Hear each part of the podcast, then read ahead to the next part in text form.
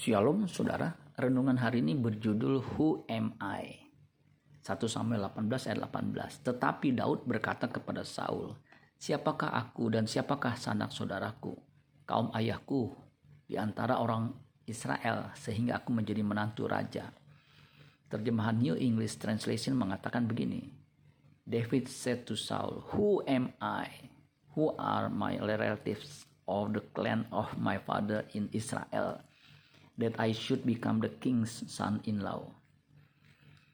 Ketika Saul hendak menganugerahkan Daud dengan mengawinkan putrinya dengan Daud sebagai hadiah kemenangannya mengalahkan Goliat, Daud mengakui dirinya bukanlah siapa-siapa. Ia merasa bukan keturunan bangsawan, juga tidak ada kerabatnya yang keturunan raja. Pendek kata, Daud merasa minder dan merasa bukan orang penting Pendek kata, Daud merasa minder dan merasa bukan orang penting. 1 Samuel 18 18 Daud mengatakan, "Aku bukan keturunan keluarga yang terkemuka. Aku bukan orang penting.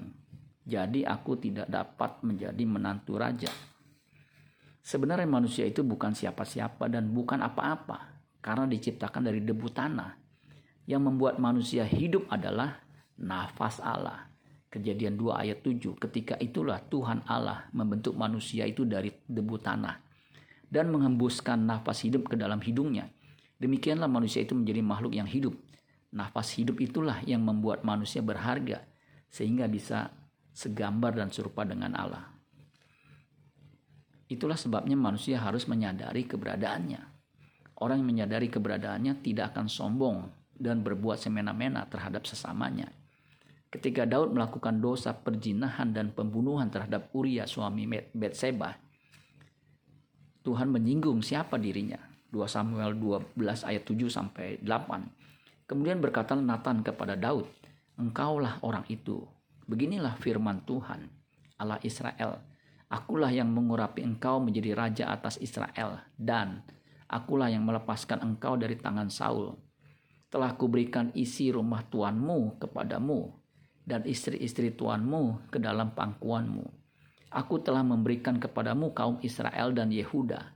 Dan seandainya itu belum cukup, tentu ku tambah lagi ini dan itu kepadamu. Orang Kristen sejati harus tahu diri, siapa dirinya, dan bagaimana ia bersikap terhadap Tuhan dan sesamanya. Sikapnya akan sesuai dengan perintah agung Matius 22 ayat 37 sampai 39. Jawab Yesus kepadanya, Kasihilah Tuhan Allahmu dengan segenap hatimu dan dengan segenap jiwamu dan dengan segenap akal budimu. Itulah hukum yang terutama dan pertama. Dan hukum yang kedua yang sama dengan itu ialah kasihilah sesamamu manusia seperti dirimu sendiri. Amin buat firman Tuhan. Tuhan Yesus memberkati. Sola Gracia.